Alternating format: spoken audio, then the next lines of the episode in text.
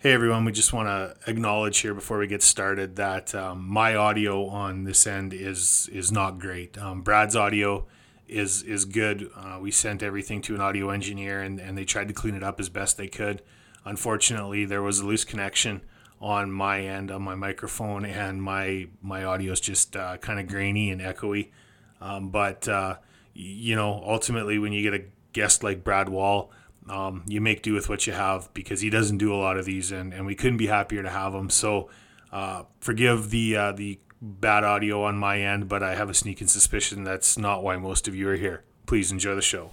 Just before we get started, the Second Act Podcast would like to acknowledge that we are recording this podcast on Treaty seven land inhabited by the Blackfoot Nations. This includes the Siksika, Piikani, and Kainai. We would also like to acknowledge the Tsuut'ina and Stony Nakoda First Nations, as well as the Métis Nations and all people who make their home on Treaty seven land in southern Alberta. But with that out of the way, let's start the pod.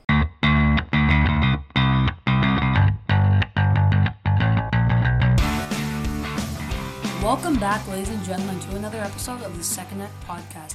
Today we have a guest who comes from a very different background as opposed to some of the other guests we've had on before, hey?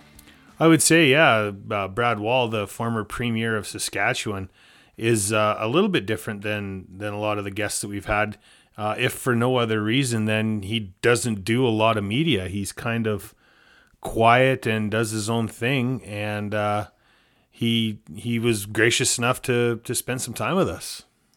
Yeah, it was... Um... really interesting listen to to see how, even though he had this platform and stuff, he kind of chose to give it up because the time felt right, which I feel like a lot of people may not think is something they would do in that situation.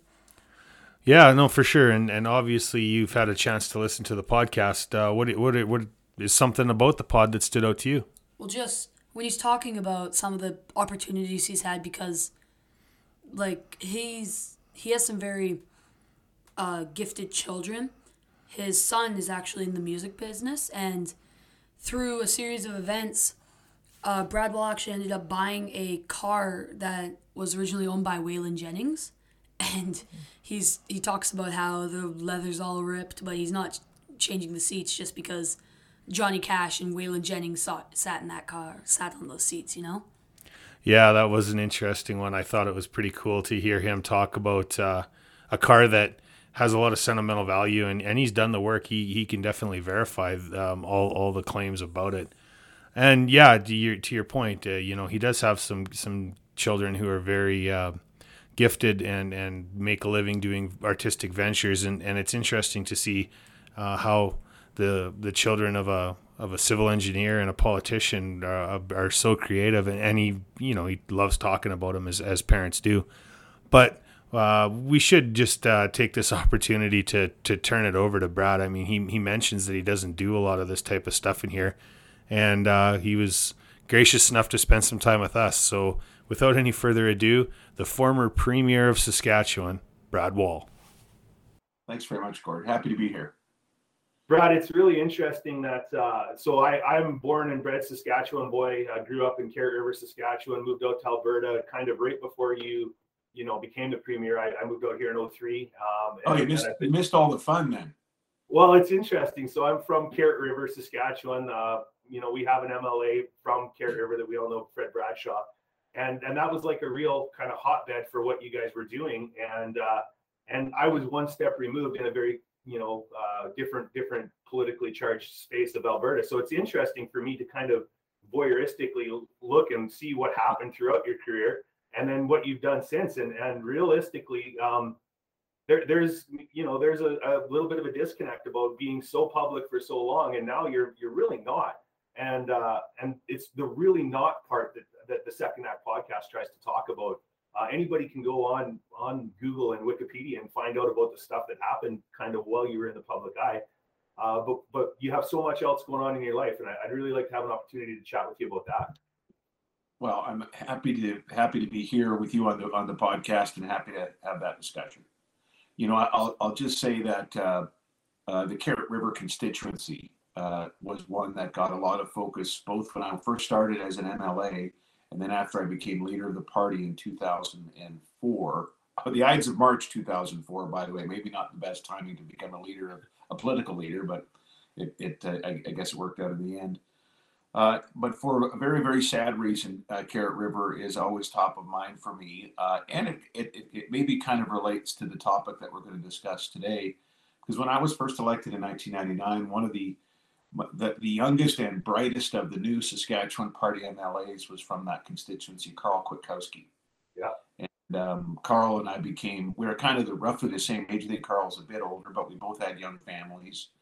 Uh, and Carl, it was evident very quickly after he got elected, would be, he acquitted himself very well, that he would be a, Uh, he would be a leader. Uh, should the Sask Party government, or the Sask Party ever form government, he would, he was going to be front and center. He already was in opposition, a very effective critic, and uh, and we became friends. He was closer, perhaps, with other caucus colleagues that were geographically closer to him, but we did become friends, probably because we're about the same age. And and he uh, he tragically took his life. Uh, and um, you know, it it. I often think of, I often think of that. We don't know. We don't know what's going on uh, with so many of our, our, our close friends, and, and sometimes maybe not so close friends, but people that we think we know reasonably well. We just don't know. Everything everything on the surface would seem to indicate that, you know, their their lives are going um, exactly as they wanted them to go, um, that they were living their dream. Certainly a lot of us that were young and involved in politics were, were, doing, we, we, were living our dream. That's what we really, that's what I wanted to do since grade six.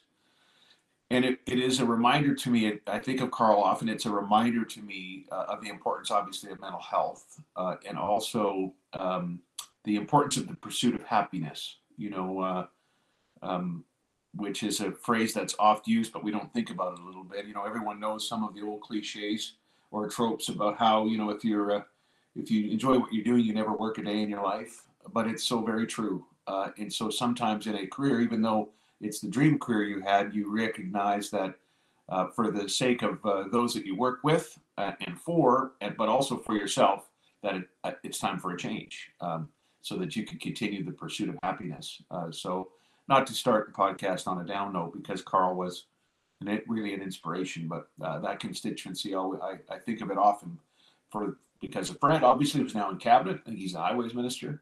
Uh, Alan Kirpin was an up there for a bit, and then and then of course my friend Carl, who I uh, I think about as well. Yeah, well, and it's uh it's I, I know Fred gets a, a pretty good ribbon around um, being the highways minister up in that neck of the woods. Um, I, I'm not sure that's uh, there's a less thankless job uh, in Saskatchewan than the amount of highways we have uh, versus population base. But that's that, this is not a, a political podcast. Right. Uh, we, right. we don't need to go down. So, so you, you you do touch on a couple of things, and I mean, obviously, you can't spend as much time uh, in your in your profession as you did without enjoying it. But obviously, there were things outside of it that were calling you. Um, you know, uh, I, I don't know if it was a surprise. I, I think from from outside of Saskatchewan, it was a little bit of a surprise when you stepped down. But I mean, you were still young and, and effective, and things. You know, you, you guys had done all this work and laid the groundwork to now was to start to reap some of those benefits in, in twenty seventeen, and, and you stepped away. So that that must mean there were other things going on, um, Brad, that, that you decided you needed to spend a little more time with.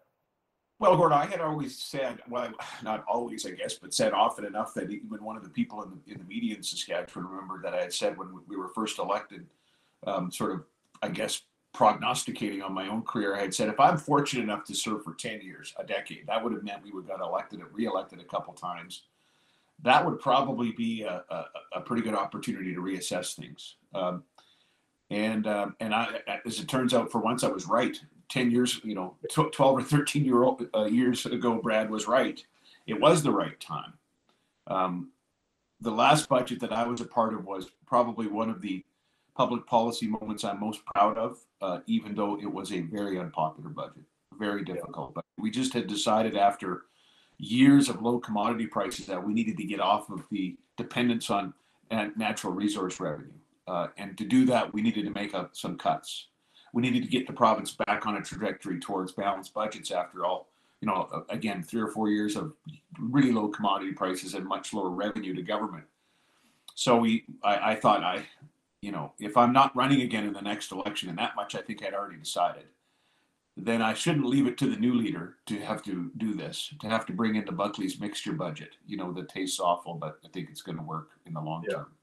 So so we did that. And I guess that's when I was you know, there was some very, you know, tough things we did in the budget in terms of on the expenditure side. We did some things on the P S T side that, you know, nobody was holding a ticker tape parade about either. But I think uh, the, the the my my successor in his government, Scott, and his colleagues have sort of improved on the plan, actually. And then and before the pandemic, it got things back to balance. And, and we're going to be in a good shape coming out of it as a result, I think, because of their good work and their improvement to that plan.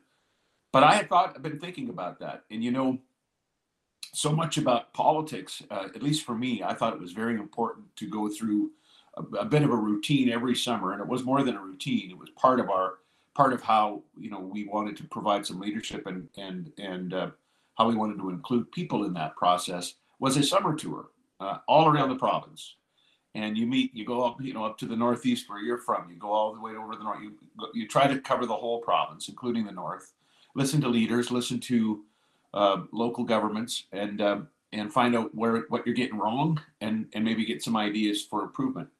And it's a very it was very important for us to continue to do that, both as individual M L As and for me as leader. And when I when I thought when I wasn't looking forward to that tour as much as I was in the past, that was also an indication that maybe it was time for something else. So it wasn't something that I guess I I, I just think that it was uh, that the ten year uh, window was. Uh, horizon was the right one to for me to have forecast way back in two thousand seven. It it turned out to be the case, and uh, um, and now yeah, obviously I've, I'm really glad not to be involved in it, especially given what these leaders are facing right now. There are no right answers.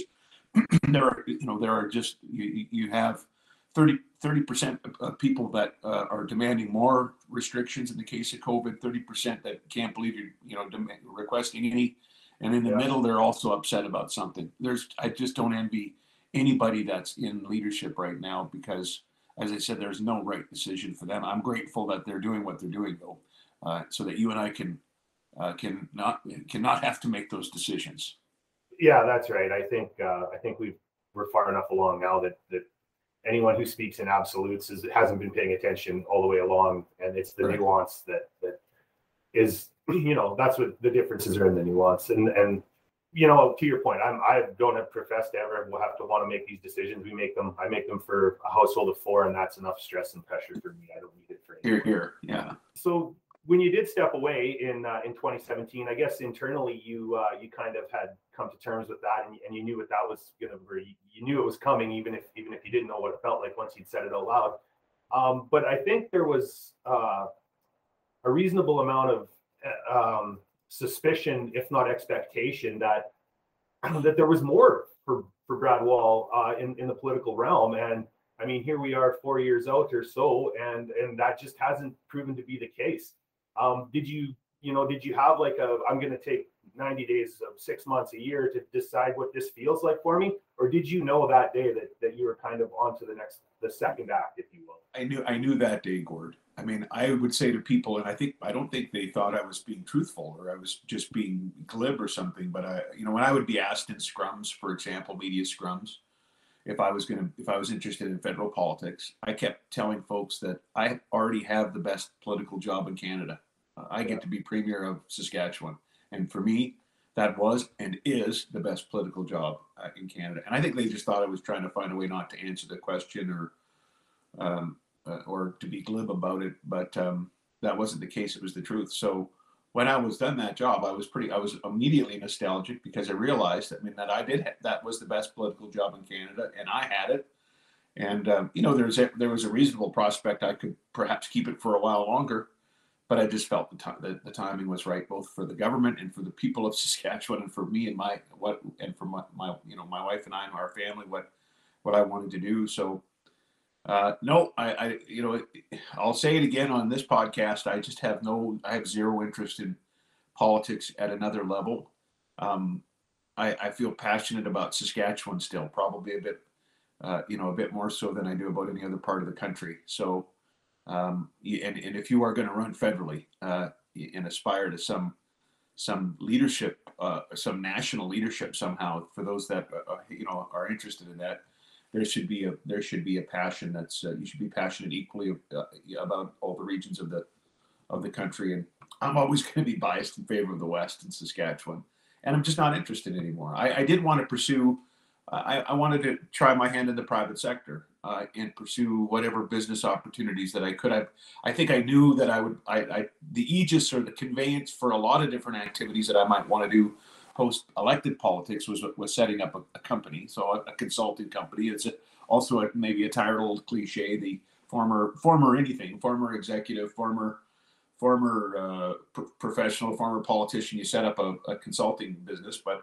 it is a good vehicle to do a number of different things. I wanted to try, I wanted to see if anybody, I'd been given political speeches for free or for for eighteen years, and, and I was told that people might want to pay for that. I could hardly believe it. And my wife that would always make the joke that she'd, she'd pay me to shut up, not to keep talking. But but as it turns out, that was true, you know, so we put ourselves out there. I, I did privately, but we also got an agent, a booking, a, a speakers bureau in Canada. To, we, we were on their, I'm on their roster, and that was part of it. I wanted to continue to write a little bit, and so I've done that in the National Post and some other more Western Canadian publications.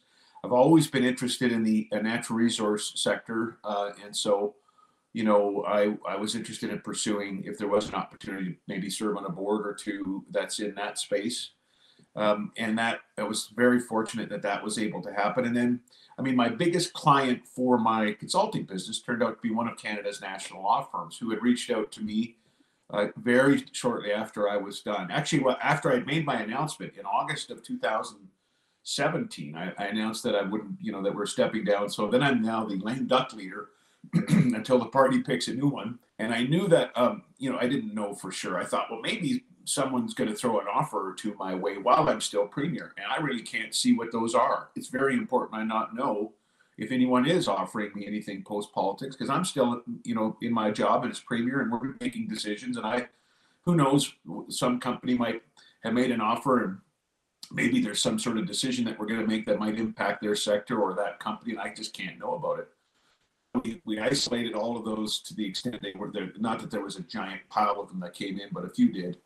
And um, and I didn't look at them until I walked out of the building. Uh, and a couple days later, I opened the file, and one of them was from Osler Hoskin and Harcourt, a letter of interest. And it turned out, we, we you know, they, they're basically my, my most important client for my business. And probably two thirds of my time is is working on uh, on government relations for them and clients, or, you know, other issues that the, the firm has. But I also have some clients independent of that, that uh, want some advice around uh, government relations. And so the business has really done better than I would ever imagine. Uh, and, um, uh, you know, with the, even before the pandemic, I could do a lot of it from home, uh, which I found out I also wanted to do. I traveled a lot in my old job, and I'm, yeah. I'm kind of a, turns out I'm kind of a homebody. So, uh, so uh, that also worked out well. And I just feel blessed. I mean, the, it, like I said, the business has gone better than I thought it would, and I'm, you know, st- I enjoy working at it, and um, uh, and I get to be home more. We moved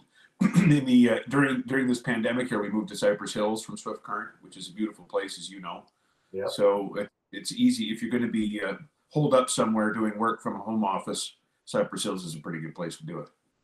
Oh yeah, undoubtedly. That's um, and and it's it's I've always laughed about uh, about the perception of Saskatchewan being so flat, and there are all these beautiful places. We we have a lake lot at Candle Lake, Saskatchewan. That's where we spend our summers. And uh, oh yeah, and my mother-in-law had a model up there at Nobles Point.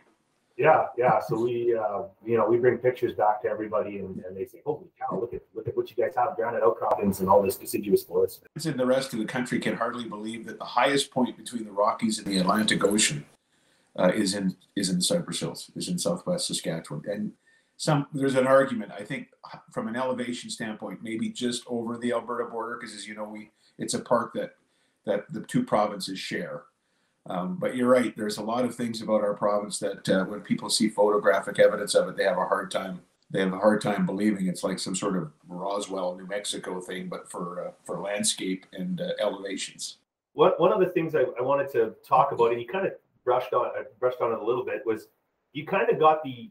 the politician's utopia. You you got to step down on your own terms. Um, there wasn't, you know, there was still an appetite for for the things that you brought to the table, and and you, there wasn't some scandal looming, or you know, you didn't you weren't defeated by some you know decision that you made. That so does that weigh on your decision at all to when people come to you and you say, no, I, I walked out on my terms, and, and the story for, for Brad Wall's uh, political career was, was ended and authored by Brad Wall? Or, or is it truly what we talked about and you're just, you're completely done with that, and, and this is the part that you're really embracing now? Well, you know, it's both of those things. I, I did want to, I think it, it's important that for, for politicians to recognize when it's time for them to go. History is uh, is highlighted by by political leaders who stayed too long. They don't have the issue in, in countries like the United States where they have term limits, right. uh, except for the uh, you know except for maybe the notoriety of finishing as a one-termer when you couldn't have had two. But in Canada, we've got that issue where there's no such thing as term limits, and you can hang around as long as some, you know till the bitter bitter end. And I didn't want the end to be bitter. Uh, right. I, I didn't think that. Either for the government or for my party, for my colleagues. I I, I just, so I didn't want to go out on my, my own terms. And um, uh, I wanted to do it while I was um, relatively young enough um, that I could pursue these other things that I wanted to. You know, the other the other interest of mine, and I've been, I've been a sort of a wannabe rancher cowboy for as long as I can remember. I, I grew up in Swift Current. My dad was a small business person in the trucking business, and but my grandpa had a farm, a mixed farm, just north of Swift, south of Swift Current, and my uncle later on farmed by Tompkins, Saskatchewan. And I, I, for whatever reason, always had a keen interest in that stuff. And so, as it turns out, did my son, who never had much exposure to it either. And so, you know, a dream was also, maybe we could partner up on some sort of a, a venture. And lo and behold, here in the last year, we've been able to get a piece of dirt not far from the Cypress Hills, and he's moved back. He was living in the U S. He's moved back here now. And, uh, you know, we're slowly kind of setting up. It's, it's a yearling operation he wants to do now. But um, but in the long term, uh, he, I think he'll probably want to do a cow-calf thing. I can do as little or as much uh, of helping yeah. as, as I can. I've told him, look, I'll be your silent partner. I think he's doubtful that a eighteen-year politician type, retired politician can be a silent anything. But um I get to do that stuff. So I got to, you know, I, I get to be a part of it. And, uh, uh, and that's probably the most, as much as I'm enjoying the, you know, business development and all the other work I'm doing, the thing that I lo- I'm enjoying the most is A, learning about that industry, and B, participating in it. And, uh, I wouldn't recommend that fifty-five is the right age to buy a horse, uh, and, and to get a horse and, and to ride it regularly and try to learn it. There's more optimal ages for you, for people to do that. That might save on the Rub A five thirty-five and the and the Advil, but um, it's fantastic. It's great. So uh, you know, I've I've now gone down a bit of a rabbit hole on you, Gord. But I guess the point is, um, I wanted to. It's a little bit of both. I wanted to write the end of the story before the before it was written for me, and before I did damage uh, to the party or the government. Before I was sort of dragging, holding it back. But there was also a lot of things that I really look forward to trying and doing if I had the chance. Well, and, and the nice thing, I guess, about starting at maybe a little more advanced age, not that not that fifty-five is old by any stretch, um, is is you get to maybe invest in some tools that you wouldn't have uh, been able to necessarily been a pri- make a priority when you're younger. I, I noticed that you're uh, you invested in, in a in a reasonably high-end saddle to to alleviate some of the issues. So so yes. you know that's that's a benefit, I guess, of waiting until until your mid fifties. Yeah, that's the saddle I referred to on Instagram as the saddle that's too good for the rider. I just it's sitting over in the in the garage right now, and uh, I can't wait. I haven't taken it for a spin yet. I'm waiting on stirrups. I'm getting old man slope stirrups that help with knees. To, to your point, there's there's different assists now for the aged uh, and who still want to ride. So, um, so I haven't taken it for a test drive yet. We're waiting on them stirrups. But um, you're right. Uh, when I was sitting for that. It was interesting. Jim Parsonage is, the, is an amazing saddle maker from Battle Creek, Saskatchewan, which is just south of the Cypress Hills here, uh, a beautiful spot. And, um, you know, Jim had a couple of different saddle trees for me to, before the process started, to sit. And and I thought, well, how am I going to sit? It happened to be during the late fall. And I came up with, the, I'm a huge football fan. Probably what disqualifies me from federal politics is I, I like football more than hockey. Uh, so I, I so that's a thing. But I thought, how am I going to, How, what should I do? How could I sit in these different trees long enough to find out which one I like? I thought, well, well we'll do it watching football. So sure enough, I set up a bit of a saddle stand upstairs uh, where we have the T V. And for the first half, I sat one tree. for the second half, I sat the other and made my choice. So there's a, so football has helped pick this. Uh, the, the, my team, the Las Vegas Raiders, helped pick this saddle, and I, I can't wait to give it a give it a, uh, a go. See, it's the common sense problem solving like that that that we need. During, anyways, the, one yeah. of the other things I wanted to to talk about was your love for classic cars. I have a friend in Brooks, um, and he owned a bunch of old classic cars, and he had a fifty-three Lincoln that was for sale a few years back, and he was telling me, showing me. Uh, About this, Brad from Swift Current reached out to him and said, "Can you meet me in Medicine Hat to look at this car?" Or I don't know if you drove all the way up to Brooks. And I think I was on my way to Calgary. We met in Brooks. Yeah. And he, you know, and so his uh, his his politics are very aligned with yours. So um, that yeah. was that was Gene Simmons showing up in the Walmart parking lot to look at his car, as far as he was concerned. And uh, he it had suicide doors, as I recall. I think. Oh yeah, he's got yeah. he's got. Uh, like all the, you know, the the boneyard, but the boneyard doesn't doesn't look like the one on uh, Rust City or whatever that out in B C. Right. The boneyard's all, uh, yeah. The cars are in good shape and they're covered, but yeah. So so and then as I poke around about, you know, your your love for uh, for cars, uh, I see I see there's a there's a car that has an, an interesting previous owner too as well in your collection. Yeah, my collection's pretty limited. It's a collection of one. Uh, but I've always been interested in uh, uh, in uh, in old cars, muscle cars especially. And I had uh, during my time while I was premier, I had a fifty-one shoebox Ford uh, that we kind of got going again, and and uh, didn't change much to it. It was in really good shape, and sold it to actually someone who was my agriculture minister. Ended up with it, but sold it to someone that worked the legislative building and security. And and I also had a sixty-seven Dodge Corvette that started off its life as a three eighteen car.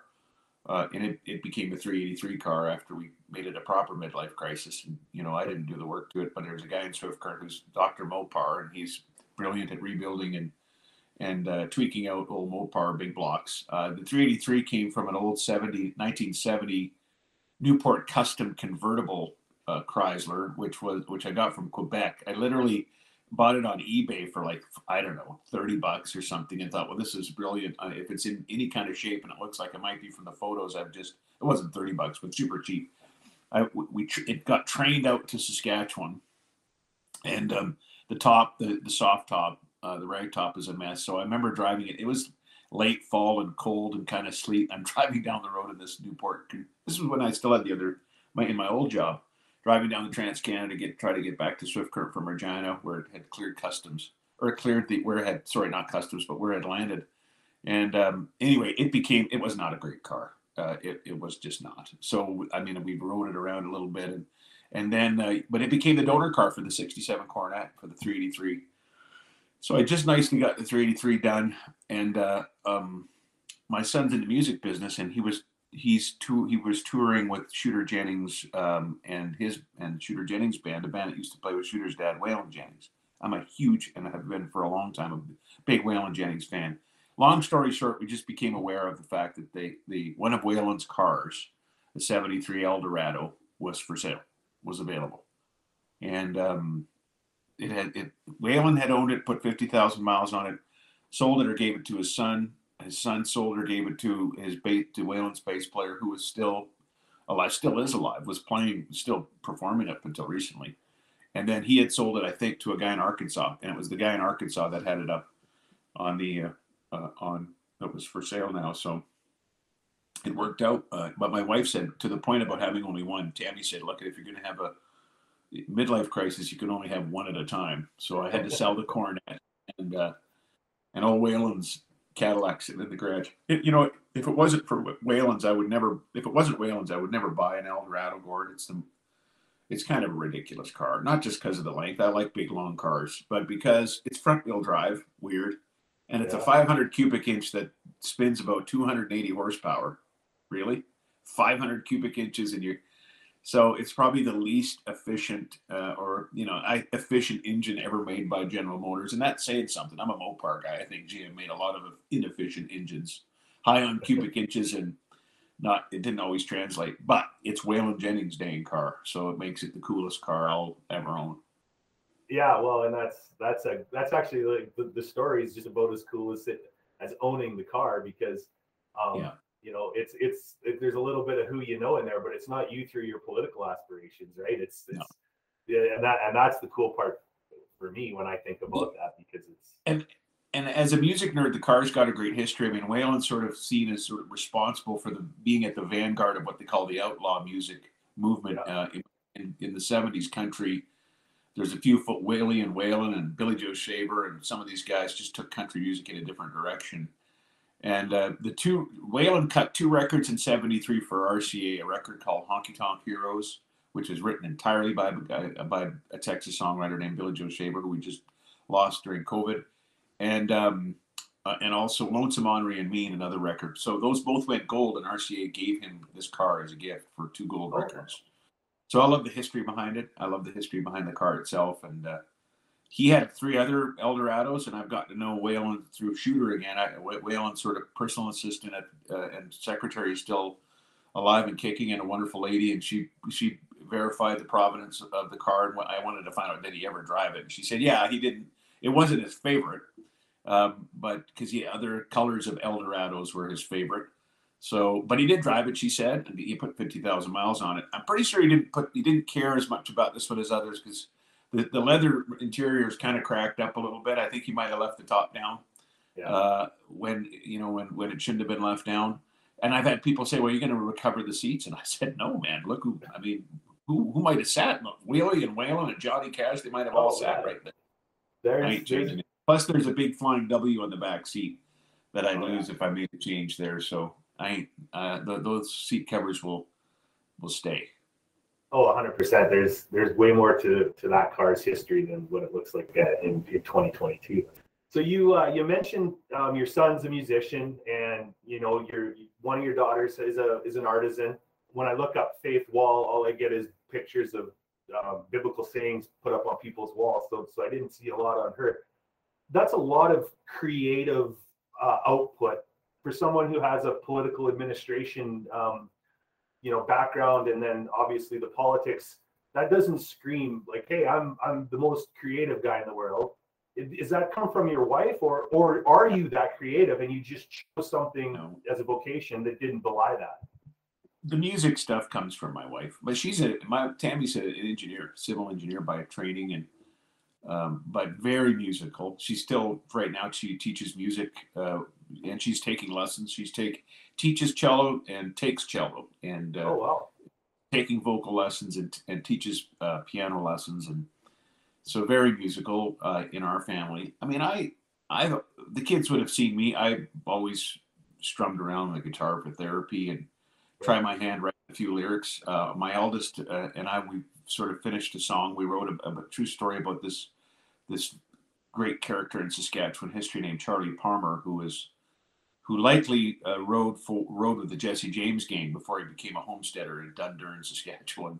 It's a oh, great wow. story. So I guess, you know, I guess a little bit of that, but no, the music stuff comes from Tammy and our, the Faith that you mentioned. She's, she's working, uh, living in B C, working there, and uh, she's got her English degree, but has, uh, she's written some uh, um, amazing transcripts uh, for, uh, for short and I don't, for short films, one that I've read in particular. Um, and so, yeah, they're all very creative. Uh, they're, you know, and I'm, I'm proud of every one of them, proud of all three of those kids. And we, for the first time in two years, we were all together at Christmas, and yeah. it was fantastic. I've worked in the oil field now for, for a number of years, twenty-five years, and I, I have an engineering diploma, uh, petroleum engineering diploma. And my wife is, is a business major. And, you know, I, I see my kids do that. My kids are, are almost fourteen and eleven. And I see them do something creative, draw, express themselves, and I just think to myself, man, you have the whole rest of your life to do engineering, uh, you know, numbers, yeah. that kind of stuff. Take the opportunity to nurture this creative stuff, because it's so hard as you get older to circle back and and do that kind of stuff. So it's really it's it's really interesting to see um, you know the the the creative expression that that uh, that your children have been able to put out into the world. I agree, uh, and. Um... And there, two of them are making a living at it right now, or enough of a living is to that that they're happy, they, you know, they uh, and comfortable. And so, like I said, Megan with her pottery and, and Coulter and music, and and I think Faith is head, going to be heading down that road pretty soon too. And even on the artistic side, now that I think about your first your qu- first question in this set, I, it's probably comes from Tammy. She's also can paint and she can draw, and so most of that side of things come, you know, comes from her. Um, she's got this great balance then of sort of the scientific and engineering mind, but also, uh, a, you know, a, an interest in and a real ability and skill in music and in, I, I would say, she wouldn't, but I'd say visual art. So, you know, they're a, a very good friend of mine. Uh, once said something I've never forgotten. His turn of phrase was, "We're only ever as happy as our saddest child."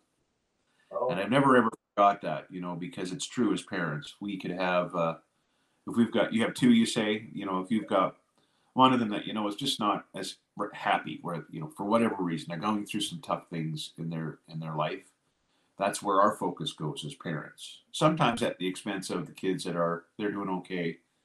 But it's, uh, it, it's it's it's still the natural and I would say right thing to be focused on on a child that maybe is not, you know, happy or as happy as they could be, because uh, that obviously commends mental health and uh, when when when we're all when we're happy.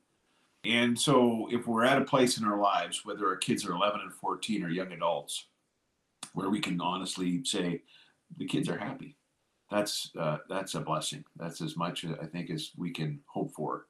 And, uh, you know, we're we're we're blessed to be able to point to that right now, I think. And and we hope that for others for, for the reasons that I've mentioned, because I think that my friend was right. We're only ever as happy as our saddest child. Brad, when I when I wrap this up, I always like to talk with with the with the guest about, was success when you started on this second act? What what was success? What did it look like in your head? And what is it actually so far? Like, you're talking about a lot of things that, you know, um, people don't have to be public politicians to, to you know, you, you talk about having a plan and thinking this is how far I can take this, and it actually works out for you. People can, can do that in their everyday life, whether they're they're a politician or, or anything else. Um, a lot of that doesn't seem like it's that much different. I think the difference is, is you were in your early fifties when you got there, and you had all this life ahead of you. You had to have a plan for, for what you hoped for that. Does any of it look like that, or is it just something that you're finding the success on your way? Oh gosh, here's the ultimate political answer. I think it's a little bit of both. You know, I, I did have a plan. I, I've always been a visualizer, you know, whatever whatever my pursuits might have been in whatever period of life I was in, like for, for example, for politics. I would visualize myself doing the thing that I thought I really wanted to do, uh, right down to the finest detail, actually. Uh, and and for this second act, I guess I was doing a little bit of that, but uh, and had a plan, as we talked about earlier. I, I had a you know sort of a timeline when I wanted to start a business, for how long I wanted speech to, making to be a part of that business before I didn't want to do that anymore. I'm getting real close to that point, uh, and. Um, Uh, also some specific goals uh, financially and, and some and, and I was visualizing myself not doing not not in terms of what I was going to be doing, but where. Yeah. Where would I be doing them? Because where well where has turned out to be the Cypress Hills, and also uh, you know also before the pandemic, getting to you know a few places with my wife that we that we want to see. And so I think when you visualize something like that, uh, it informs. I really believe this, and I, I, I, maybe it's a psychological thing. I don't know. I think if you if you are visualizing something in as much detail as possible regularly, I think there's something subconsciously that drives you towards that that point. Uh, and um, in, in, in that combined with a plan, because you know I, I don't think it's all mystical. I think you got to have a plan. Yeah. Uh, but if the, those things in combination, I think, are pretty powerful, and at least they've been lucky in my life. I think it was a little bit of both. It's okay for it to be a little bit of both. You know what I mean? Like I, I just, uh, it's it's always interesting to hear people's take on wh- what they think the success look was going to look like versus what it actually is, and uh, it's it's always funny how you know people that have lower lower profiles. Um, When they talk about success, it's never about money. And people that have had higher profiles, it's never about money. It's always about finding, like, I'm making a big decision here to do something completely different. I'm not doing yeah. it because I want to make a bunch of money. I'm doing it because the thing that I wasn't doing wasn't leaving me fulfilled at the end of the day. Yeah, you know, and I, you don't have to cut this part out. I think it might be kind of important, but it's not necessary. I was still really, I, I was still very aware that that previous job was the best job I'll ever have, and it, that's how I view it. Yeah. But it's not a sad thing that I moved on. I just realized it would be important for people, my colleagues, and for the government, for the party, and for me and my my wife, to for me to do something else. Uh, and so, you know, when you're when you're about to do that, I had a lot of people telling me, friends and and uh, even some senior staff, saying when. After I'd made my decision and announced it, said, oh, you're going to be busy. You're going to do whatever you want to do. You're going to get this offer and that offer.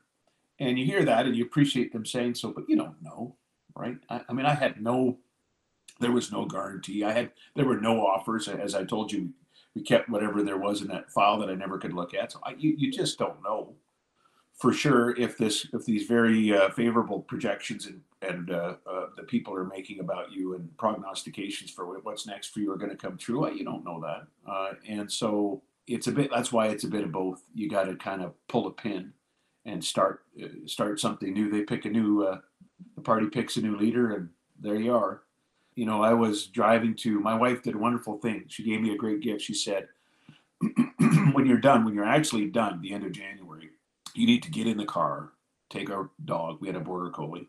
And go down to, there's a place we could go, could use in Phoenix, just go down there and sit, you know, uh, sit down there and think about things and enjoy silence.